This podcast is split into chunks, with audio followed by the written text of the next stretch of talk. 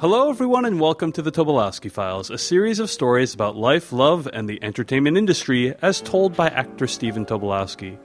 My name is David Chen. I'm editor-at-large at slash film dot com, and joining me today, he is the man who played uh, Principal Ball in the A B C original series The Goldbergs, Stephen Tobolowsky. Stephen, how are you doing today, sir? I am doing fine. That's Earl Ball to you, David. Okay, I stand corrected. You know, uh, one thing about the Goldbergs that people don't get a lot of times, I'm working with children, right, because I'm the principal of a school. People don't realize that when you are an actor working with children, a lot of times when the camera is on you, the children aren't there. They send the children off to school, and so you're either acting with nothing, you're acting to a C-stand with a piece of green tape on it, or what's best is when they put a few adults who aren't doing anything on the ground, and the adults always try to put on little kid faces. They always try to smirk like they're children, which is always the best to act with. So when when you are acting with children, uh, it's important to be able to do it on your own. What, David, I don't know what what you learned in college. If I mean, you are a man who is accomplished in so many things, but I don't know if you learned any of that in college. Uh, learning about how to act with children? No, no. That's not no. something I learned in college, Stephen. No, I mean photography, I mean the cello, I mean all of the stuff that you do. Some of the stuff I learned in college, some stuff I learned when I was growing up. Exactly. When I was in college, when I was in the theater department, I never learned anything about acting in television. I never learned anything about acting in movies. We rarely learned things about acting in plays that were actually being produced. We learned things about sixteenth century Spanish drama. I'll tell you, when I was in college, so this is what, back in the early seventies, what was really important at the time were dreams. And and I don't mean like visions of your future. I mean dreams that you dreamt at night when you were asleep. And it's understandable because, man, with the waking world at that time filled with the horrors of Vietnam on one hand and the politics of personal destruction in the theater department on the other, us students sensed there had to be something more to life. People talked about their dreams in classrooms, in the cafeteria, on television. There were popular books on dream interpretation, and I bought one of these popular books. It was about the classic dream interpreter Carl Jung, and there was a section on dreams of men. And I remember it opened with a picture of Godzilla. And I was so impressed that Jung knew about Godzilla. Godzilla made such an impact on my early years that as a grown man, I did a Perry Mason just so I could meet Raymond Burr. But like many dreams, it was a disappointment. Not Raymond Burr. I never got to meet the man. He was in poor health at the time, so he pre-shot his scenes and then he went home. They called me to the set, and all I had to act with was a television monitor on his desk. So I got to act with his close-up. He was there, but not there, like in a dream. A popular theory in the nineteen seventies was that every character in your dream is really you. I mean, it's possible. That's why dreams make such a wonderful subject for debate. Everyone has an opinion. No one has any proof. I chose to believe it was true. Everything in your dream had to be you. After all, you were the dreamer. Well, that led me to another argument. Drawing a line at dreams was arbitrary. Why couldn't you say that everything we do in life, conscious or unconscious, is how we imagine ourselves? A sort of wish fulfillment, including our nightmares. That would explain tattoos, opera, cheerleaders, cheerleader outfits, toupees, and pink flamingo statues on the front lawn. That is the only way I can describe my relationship to the outdoors. As a child, I loved the woods. It was my playground. Dad was a family doctor in a relatively poor area of town. We never had a lot of money. Recently, Dad apologized that we never got many toys. I told him it wasn't an issue. We never felt deprived. The creek was way better anyway.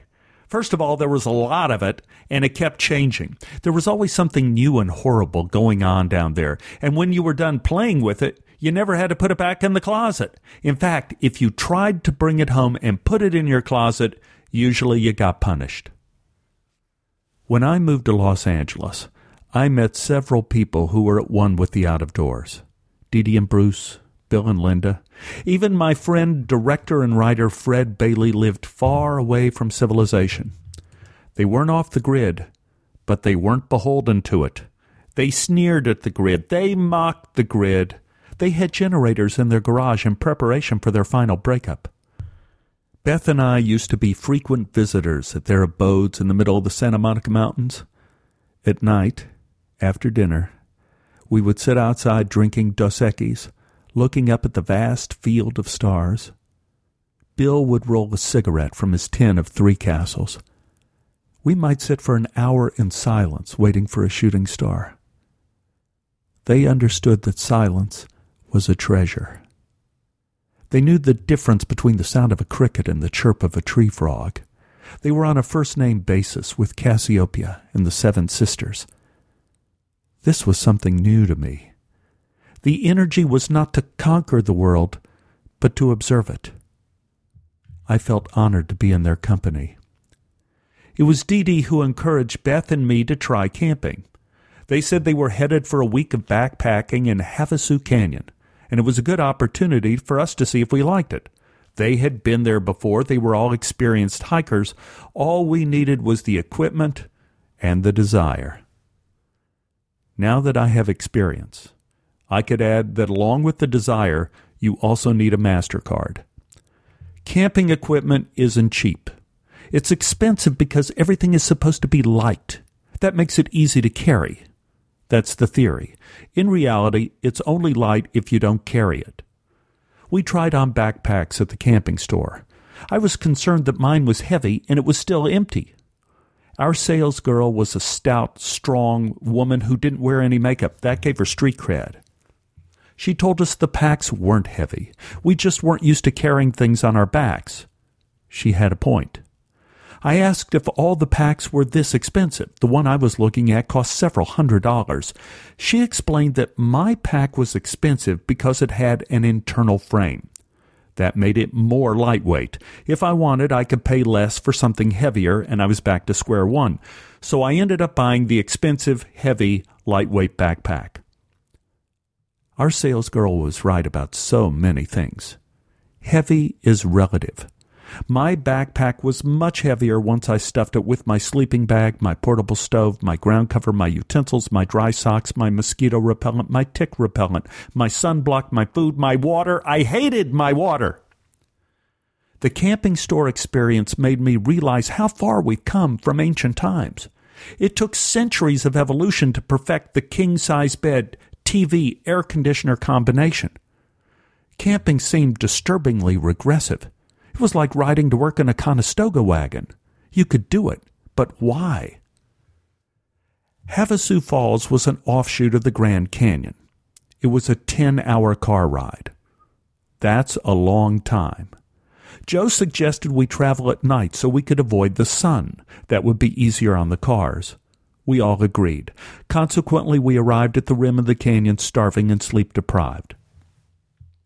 The camping grounds were down two miles of switchback into the Havasupai Indian Reservation. We opted to go down on horseback.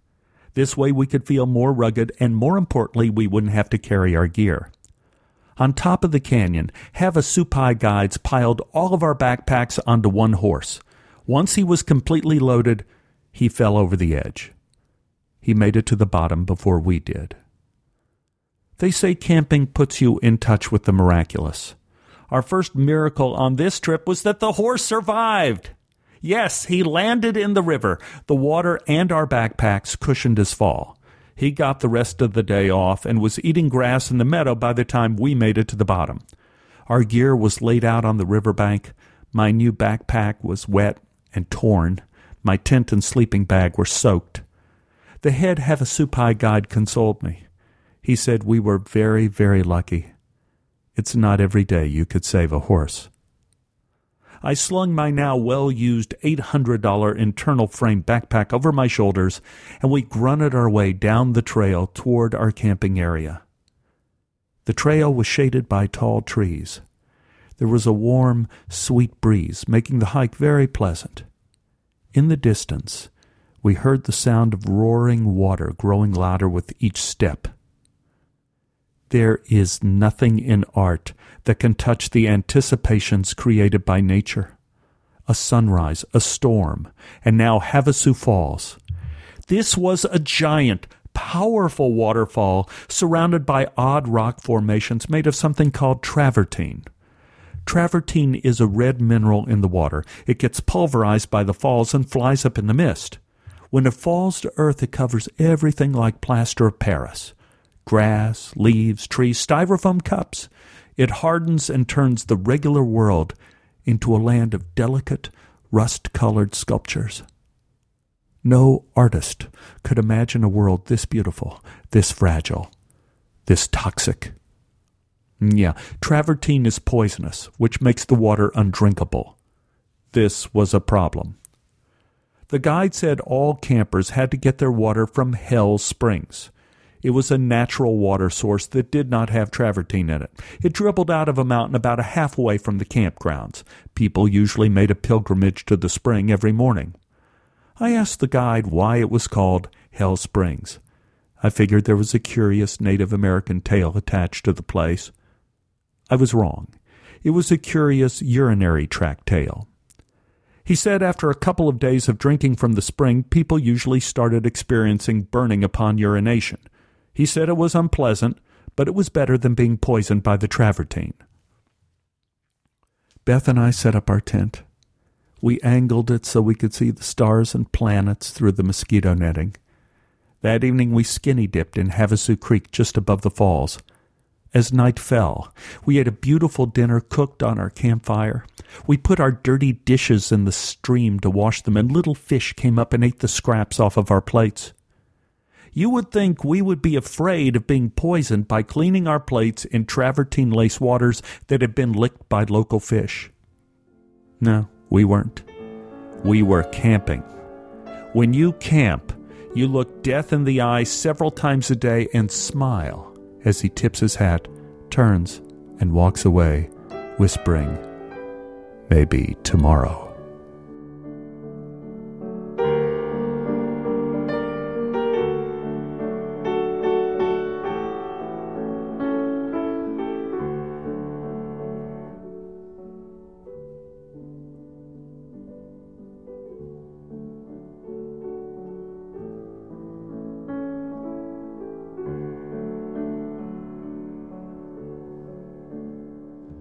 Tomorrow may be the best part about camping.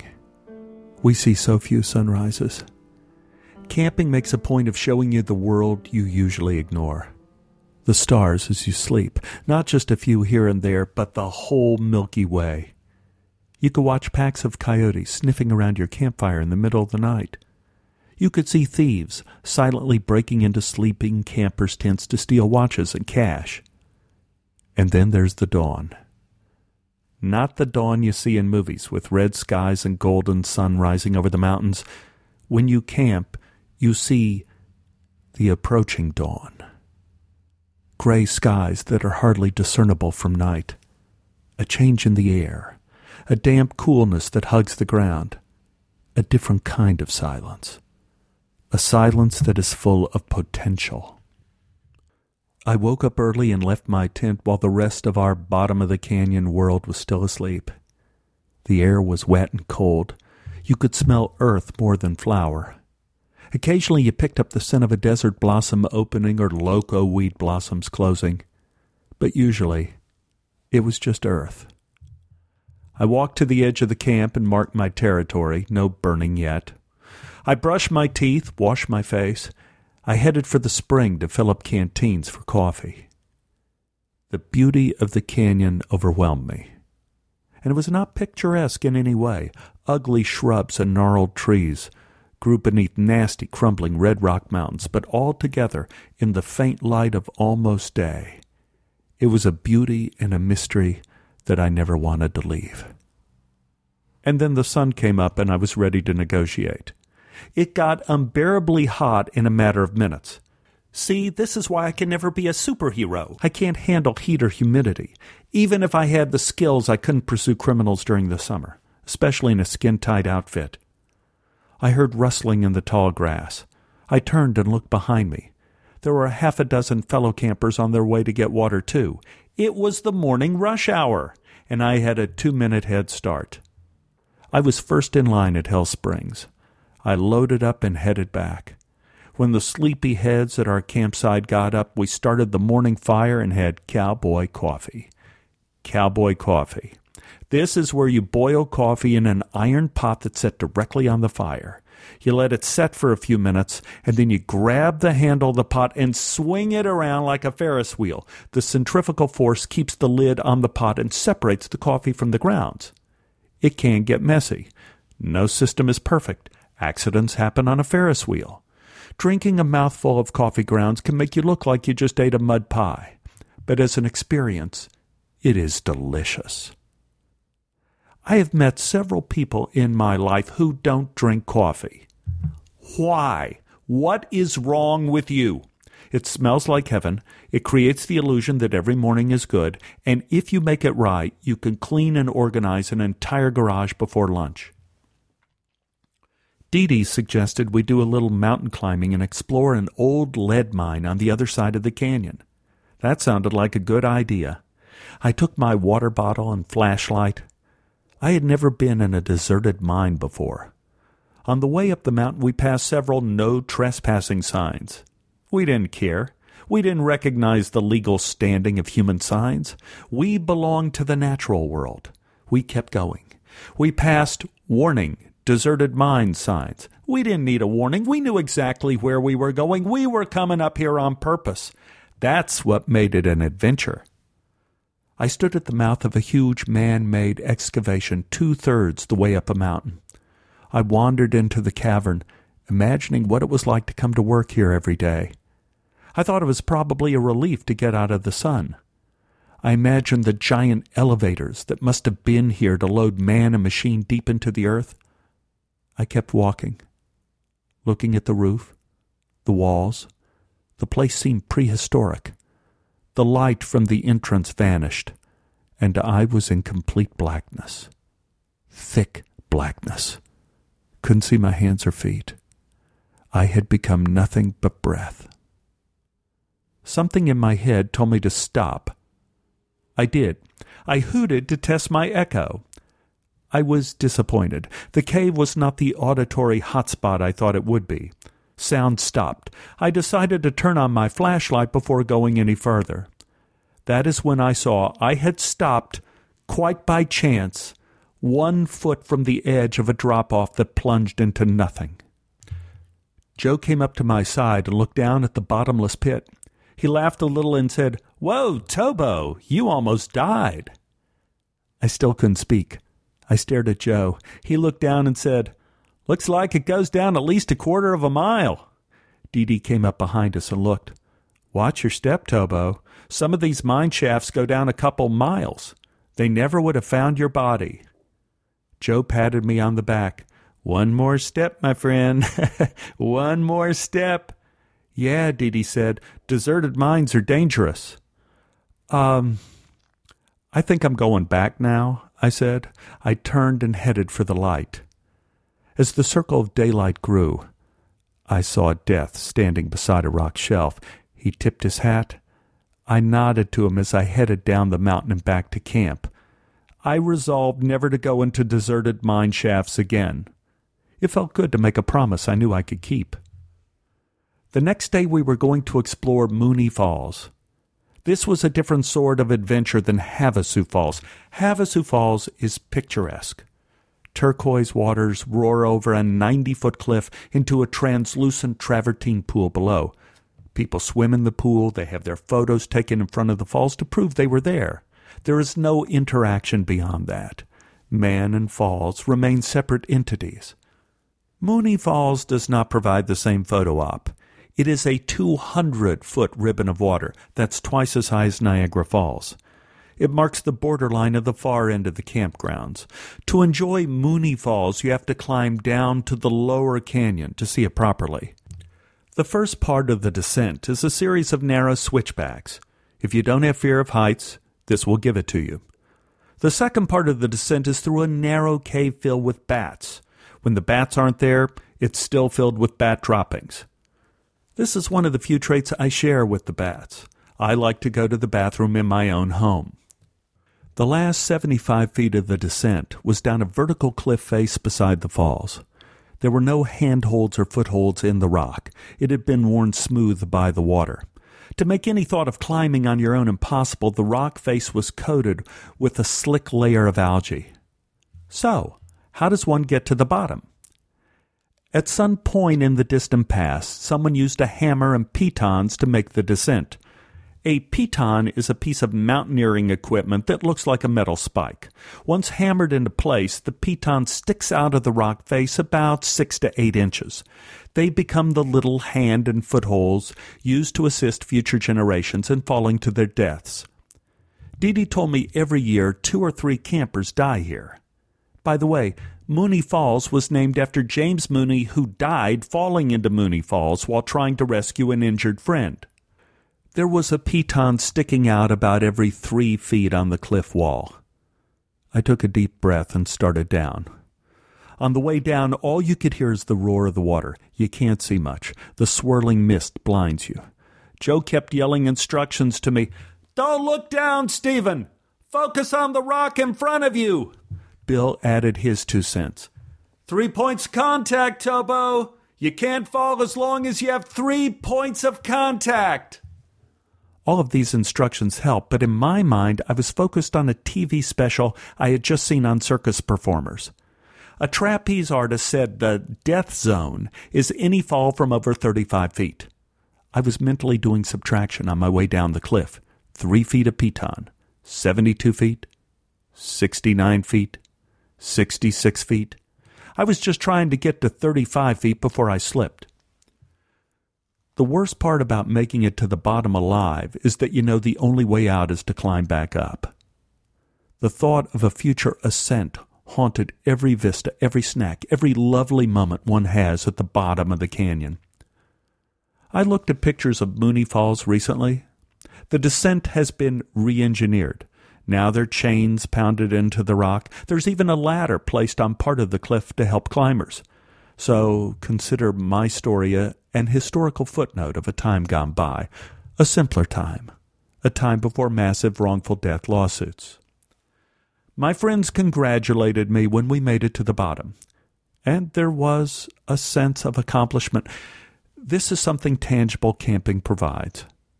We rarely have a clear sense of finality in the real world. There's always another piece of paper on your desk, another phone call that has to be made.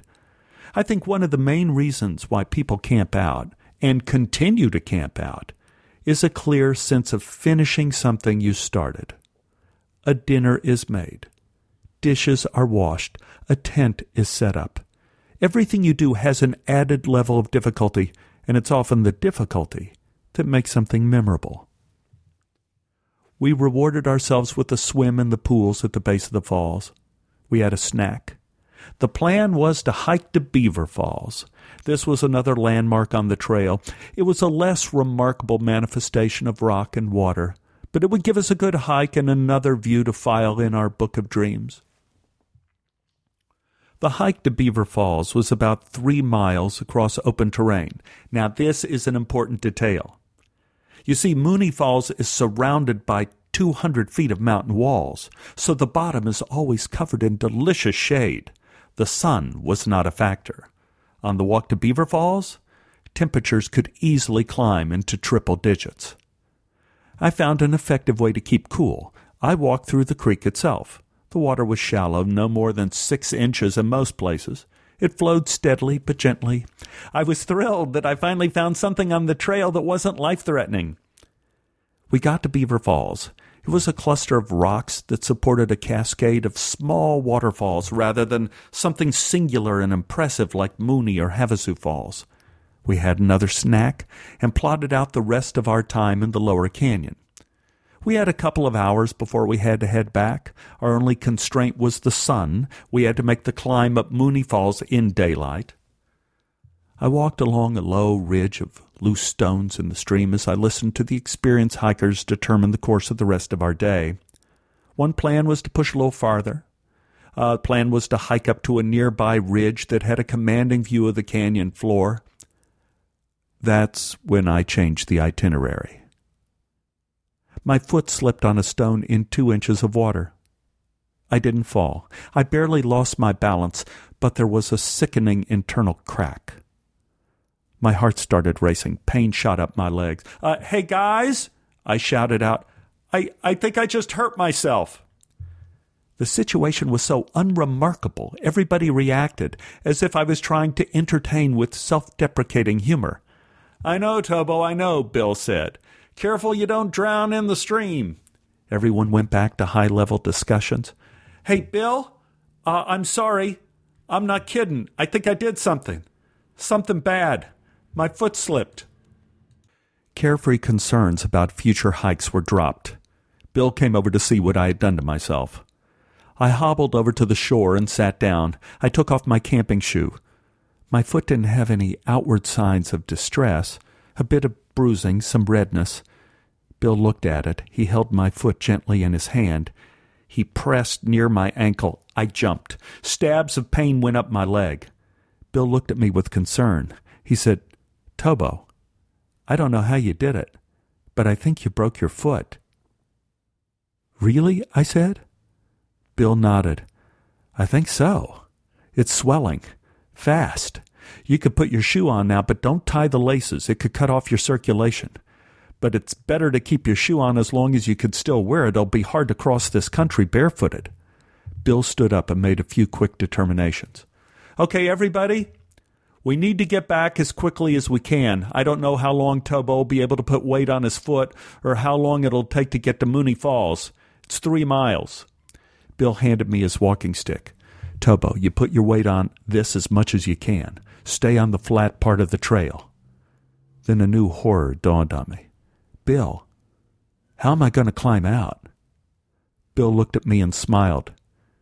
Yeah, yeah, that'll be interesting. Hey, don't worry about that now. We have to get there first. We started back to Mooney Falls. My shoe was getting tighter and tighter. I could feel my foot pulsing. I tried to walk with my broken foot in the stream. The cold water seemed to help. Hey, don't trip again, Bill cautioned. I was mindful of every step. We got back to Mooney Falls. The sun had already set behind the rim of the canyon. We still had plenty of daylight to make the climb, but the growing shadows put us on notice that time was a limited commodity. Bill, I, I don't see how I can get out. Maybe I should plan on spending the night down here and you could go back. You guys could get my sleeping bag. Joe said, Stephen, I'm not sure there's enough daylight for us to get out, to get to camp, get your sleeping bag, and climb back down again. And it'll be too cold down here for you to spend the night without it. I think you have to try to get out. I stared into Joe's clear blue eyes. There was no nonsense in his advice. He was right. There was no use wasting time trying to come up with a better option. There weren't any. This is another attraction of camping. The choices are often very simple. Cut off the arm or die.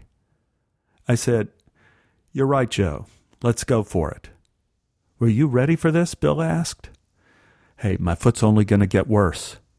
Bruce walked by and patted me on the back. Hey, Tobo's got a point. Let's do this. It'll all be fine. We headed to the canyon wall. I lifted my bad foot up. I pressed my weight onto the first piton. I saw colors. I made an involuntary noise. Bill asked if I was all right. I nodded. I kept going. I tried to take pressure off my foot by pulling with my arms. Now I wished I had used that gym membership more. I climbed slowly, steadily. Each time I had to put my broken foot on the metal spike, pain shot up my leg. I began seeing television test patterns. Bill was beneath me. He kept calling out, Three points of contact, Tobo. All you have to do is think about that rock six inches in front of you. Stare at the wall. Just breathe and keep moving. Joe was behind Bill on the rock face. He started laughing. Hey, Stephen, you're doing great, man. You're climbing better going up than you did going down. You're halfway there. I was doing mental addition. I figured I was forty feet off the canyon floor. I cleared my head and reached for the next piton. The pain in my foot filled every empty space inside of me. The only thing that kept me going was that I had to keep going. There was nowhere to stop. I kept focusing on the rock wall in front of me, that precious six inches. Joe yelled, "You're almost there, Tobo!" I reached up again and again. I powered through the pain. No stopping. I reached up again, and I reached up. What? No piton. No piton. I had gone too far. Three feet too far. I had nothing to grab onto. I leaned onto the slippery rock face. I was standing on the last two pitons. My weight was pressing into my feet. The ledge I was trying to get to was four feet below me and two feet to the right. I was hovering in the death zone times two. I desperately searched the mountain wall for a fingerhold, anything to keep from falling. Nothing. No help. The weight on my broken foot was constant. I wasn't seeing colors anymore. I saw nothing. My body began to tremble from the strain. My mind stopped working. I thought for a moment about giving up, making the ultimate fall from grace my last conscious act. Then Bill shouted, "Don't move, Tobo! I'm coming!" Bill climbed up and over me. He leaned into my body, holding me on the rock face. Bruce climbed up and grabbed my good leg. He shouted, "I got you, Tobo! You won't fall!" Joe jumped to the ledge and reached out over the seventy-five-foot drop and grabbed my bad foot. He yelled, "Let me have your leg. I'll guide you down." I lifted my broken foot and let Joe steer it to the ledge. Bruce shifted. Bill, at the risk of his own life, acted as a human seatbelt and kept me from falling. I made it to the ledge. Bill and Bruce followed, jumping to safety. The four of us huddled on the ledge at the entrance of the batshit cave, catching our breath. Silence beyond exhaustion. Bill shook his head and pulled out his Three Castles. He sat back and looked blankly out over the canyon, had a smoke. He said, "You know, Tobo, there's something good about you breaking your foot." "What, Bill?" I said. "Well, it means you probably won't be back here tomorrow." And Death sat with us, looking out over the canyon. He turned to me. I shook my head and replied, "Not tomorrow."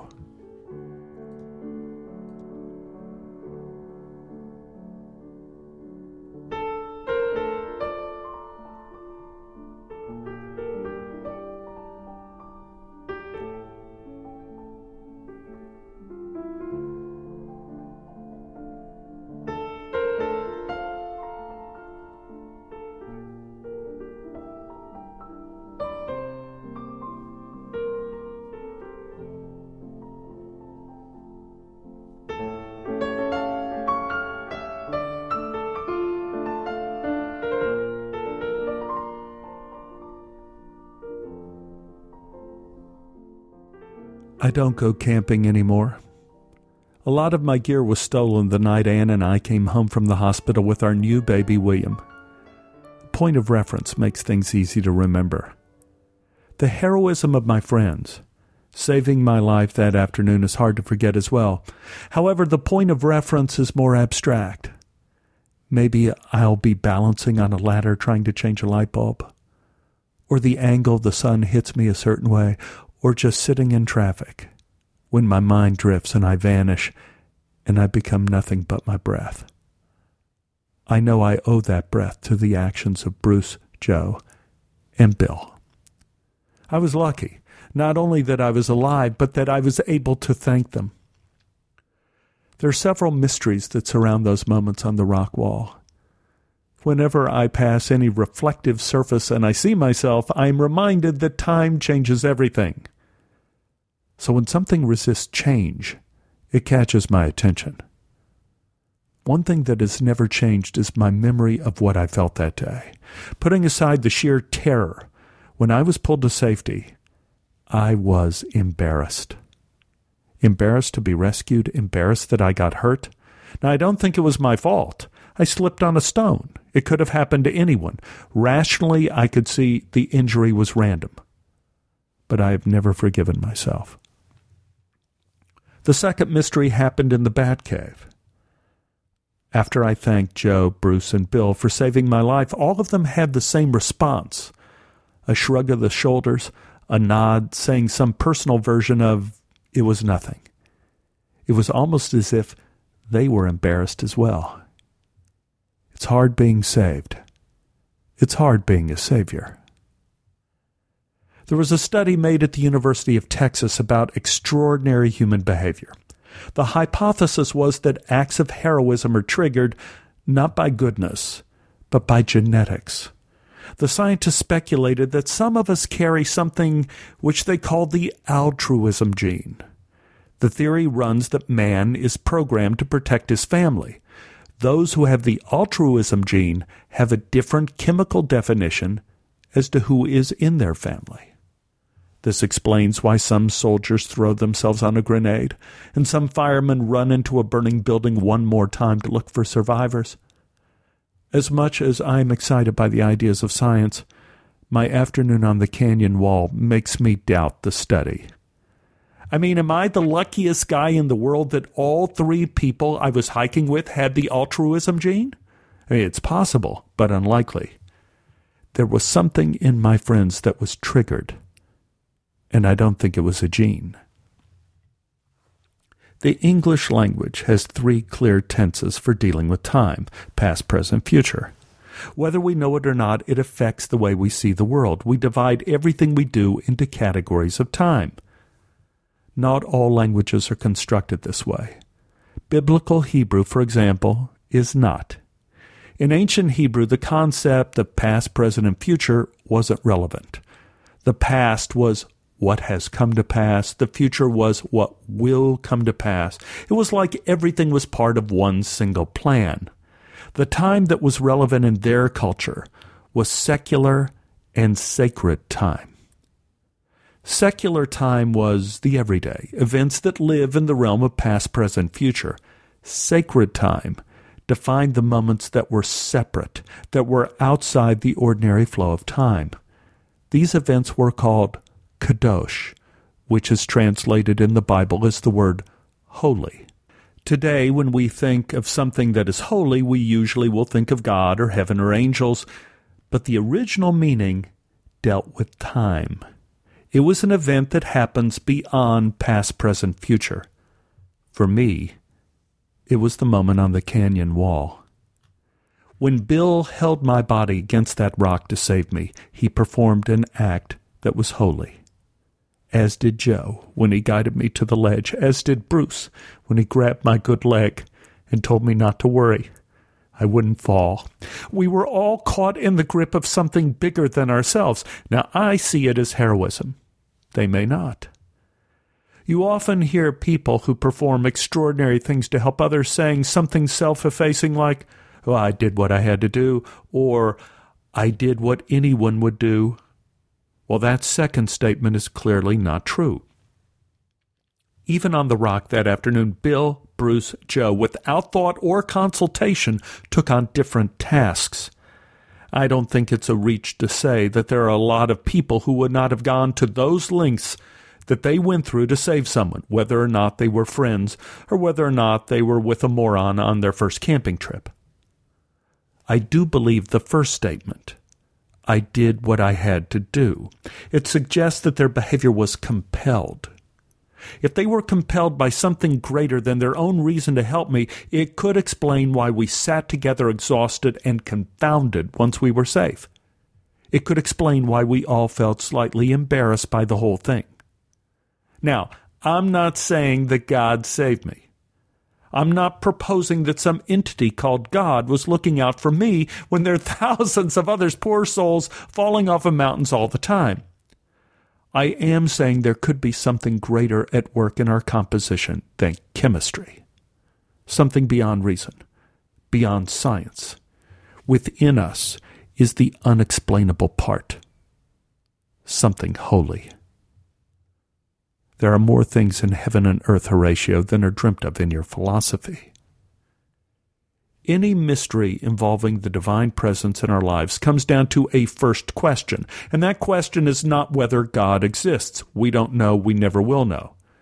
It is the question of purpose. If there is a God, there must be a point to everything, which puts us back on the canyon wall. Why? If every dream represents an aspect of who we are, is our purpose the dream of who we want to be? After my rescue, I hobbled back to camp We sat around the fire and retold the story. There was no drama or humor. There was no sense of bravado. The story was told with few details. There were more pauses and words as Bill searched for a narrative. Sentences were finished with silences or shrugs or just a shake of the head. The general consensus around the fire was that it was a bad day. Dee Dee gave me the now famous recipe for an injured foot or knee or ankle, rice, R I C E, rest, ice, compression, elevation. I spent the next two days in my tent. I soaked my foot in the cold creek. That took the swelling down. We never mentioned the injury or the rescue for the rest of the trip. I never gave any more thought as to why it happened. The pain receded by the time we had to leave. When our week beneath the stars was done, we said goodbye to the travertine waterfalls. I took some of the strange rocks as souvenirs. We bid adios to the burning sun and Hell Springs, and we rode on horseback the two miles of switchbacks out of the canyon. We drove the ten hours home. I never went to the doctor. I never knew if I dislocated or fractured my foot. The only lasting effect of my injury is that I still feel an approaching storm. We got back to Los Angeles late that day. Dirty, tired, exhausted. Beth and I dropped all of our gear onto our living room floor and called dibs for the first shower. That's when I noticed the body of a dead dog in our backyard. We went out to investigate. As it turned out, the dog still had a little life left in her.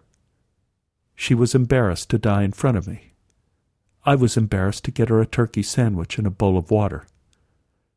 As odd as it sounds, the moment on the cliff came back to me. I found a new expression of purpose. The unlikely recipient was that dog. I was compelled to help her, to do what I had to do. I had been given the unexpected opportunity to save a life. I had the chance to thank Bill again by becoming him. And that's how holiness works. Its echoes repeat through a life in ways we sometimes don't recognize. On our next visit to the country, I introduced Bill to the newest member of our family, the pooch. Bill laughed and said, "Tobo, that is the ugliest dog I've ever seen." I said, "Well, that may be true, Bill, but I saved her anyway." Bill toasted me with his Dos Equis and said, "Well, I'm very happy for you both." That night after dinner, we all sat out back and watched the stars. The pooch settled into my lap. I looked up and understood something new and old, something I would read many years later in the Talmud. Whoever saves a life, it is considered as if he saved an entire world.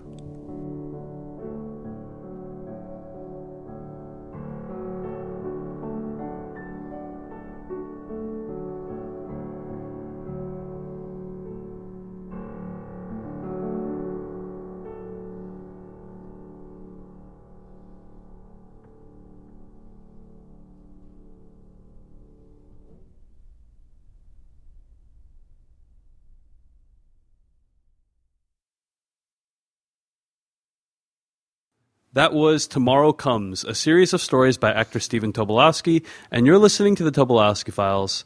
You know, Stephen, it's been a rather busy summer for the two of us. Um, I have been really busy finishing up the film version of the Tobolowsky Files called The Primary Instinct. You can find more details about that at the primary instinct dot com. Uh, and uh, that movie is pretty much done. We are submitting it to film festivals, and I am relatively confident that in the next twelve months... Uh, fans of this podcast and show will be able to watch that film. Uh, so very excited about that, especially if you donate to the Kickstarter. You will definitely be able to watch it in the next year at some point uh, because that is one of the gift, that is one of the uh, rewards. But uh, yeah, and I, so I've been I've been really busy with that and trying to maintain my full-time job as well. You have been acting on a new show on Comedy Central, right? Right, right. Uh, Big Time in Hollywood, Florida. Hysterical show. I've had more fun on this show than I even had on Californication. I mean, we go to the work each day and we're just laughing our heads off. It, I believe it starts airing in January, David. All right. Well, is when the editing – and also, of course, the uh, Goldbergs. I've been working on the Goldbergs, which has been a blast as well. So if you need to get your Stephen fix, you should check out those shows, the Goldbergs and uh, Big Time in Hollywood, Florida. Uh, I would also strongly suggest that you check out Stephen's Facebook page at facebook.com slash Stephen Tobolowsky. Uh, and a lot of people have been asking, like, where are the new episodes? Where, when are you going to record a new episode? Well, obviously we're recording one now, but uh, Stephen updates that page almost every single day, like with uh, with stories from his life. So if if you are jonesing for a Stephen Tobolowsky fix, go to facebook.com slash Stephen Tobolowsky. And I, this started with me saying, Stephen, hey, you should give people some content like in between episodes. Uh, maybe just write like a couple lines. And of course, you know, as with all things that I recommend Stephen does, he took it and ran with it to its logical extreme, which is to say there's like novels that he's writing, or not novels because that implies it's not true, but uh, feature-length articles that Stephen is writing on the Facebook page uh, at facebook.com slash Stephen. Well, remember how I said uh, people have asked me the question in emails, wh- where do I get all the facts for, for my stories, is that I have boxes and boxes and boxes of notes of stories uh, that, that I have. And so I'm sharing some of those on the Facebook page. That- yeah. So check those out. Again, facebook.com slash Stephen Tobolowsky. If you want to find more episodes of The Tobolowsky Files, go to the tobolowsky files dot com. And Stephen, if people want to email you personally, how can they do that? Uh, they can email me at stephentobolowsky at gmail dot com, and I'll spell it accurately so you got it at S T E P H E N, T as in Tom, O, B as in boy, O, L, O, W, S, K, Y, Russian spelling, as they say. All right. Well, thank you guys for tuning in to this week's episode of The Tobolowsky Files. We will see you guys later. Adios.